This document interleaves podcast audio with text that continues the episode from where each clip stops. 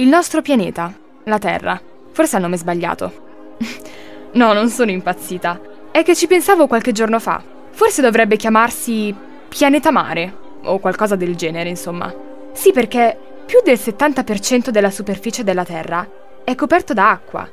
Il mare, gli oceani, i primi occhi umani che hanno guardato il nostro pianeta dallo spazio sono stati quelli di Yuri Gagarin, il cosmonauta russo, dai, lo conoscete di sicuro. Aveva 27 anni quando fu mandato nello spazio, il primo in assoluto.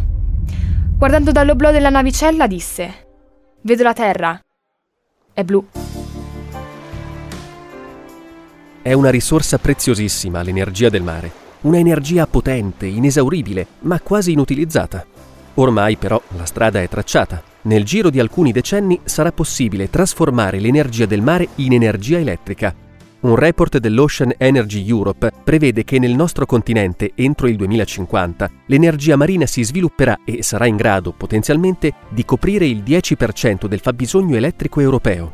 Potremo sfruttare le correnti marine, il moto delle maree, addirittura le variazioni di temperatura tra la superficie e le profondità, anche il grado di salinità, e infine potremmo trarre energia dal moto delle onde. Sei passi per il domani. Energia dal mare.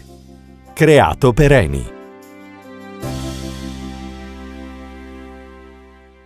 Tra le potenzialità delle energie rinnovabili, quella dello sfruttamento del mare e degli oceani in questa direzione è senza dubbio tra le più affascinanti. Non è solo un sogno futuribile, in diverse parti del mondo sono in corso diverse sperimentazioni che cercano di affrontare i grandi vantaggi, ma anche le problematiche da superare. Per produrre energia dalle onde si va sostanzialmente in tre direzioni, con altrettante tecnologie. Le colonne d'acqua oscillanti, gli impianti sommersi e gli assorbitori puntiformi, che catturano l'energia muovendosi in sintonia con le onde.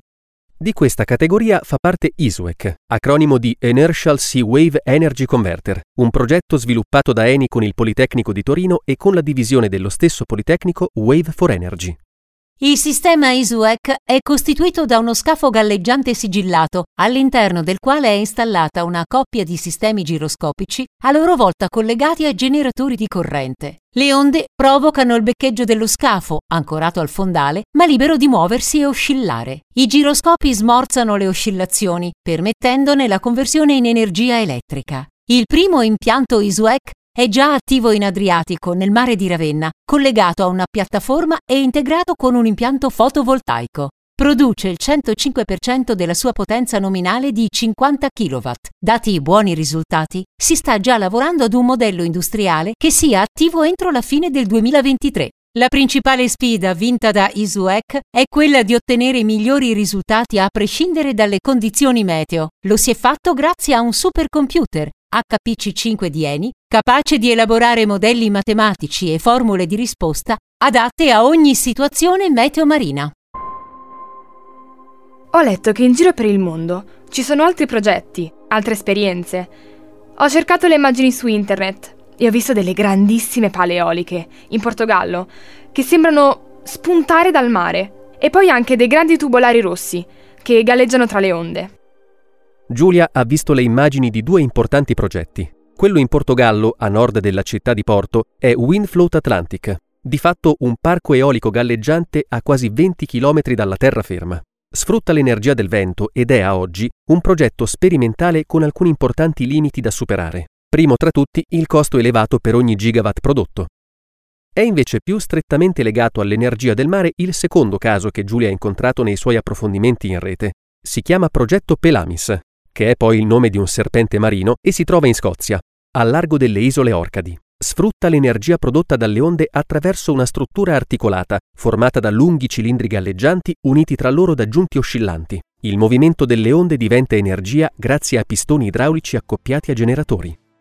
Grandi prospettive, molti vantaggi, problemi da risolvere prima che l'energia del mare possa dare un contributo sostanzioso alla transizione energetica. Ma come abbiamo già detto, la strada da percorrere è quella che comprende più tecnologie, approcci diversi con un unico obiettivo, spostarci gradualmente verso un uso consapevole e diversificato delle risorse naturali, in cui la parola sostenibilità non sia più solo un traguardo, ma un obiettivo raggiunto. Nel prossimo episodio avremo un protagonista diverso ma non meno importante, il Sole.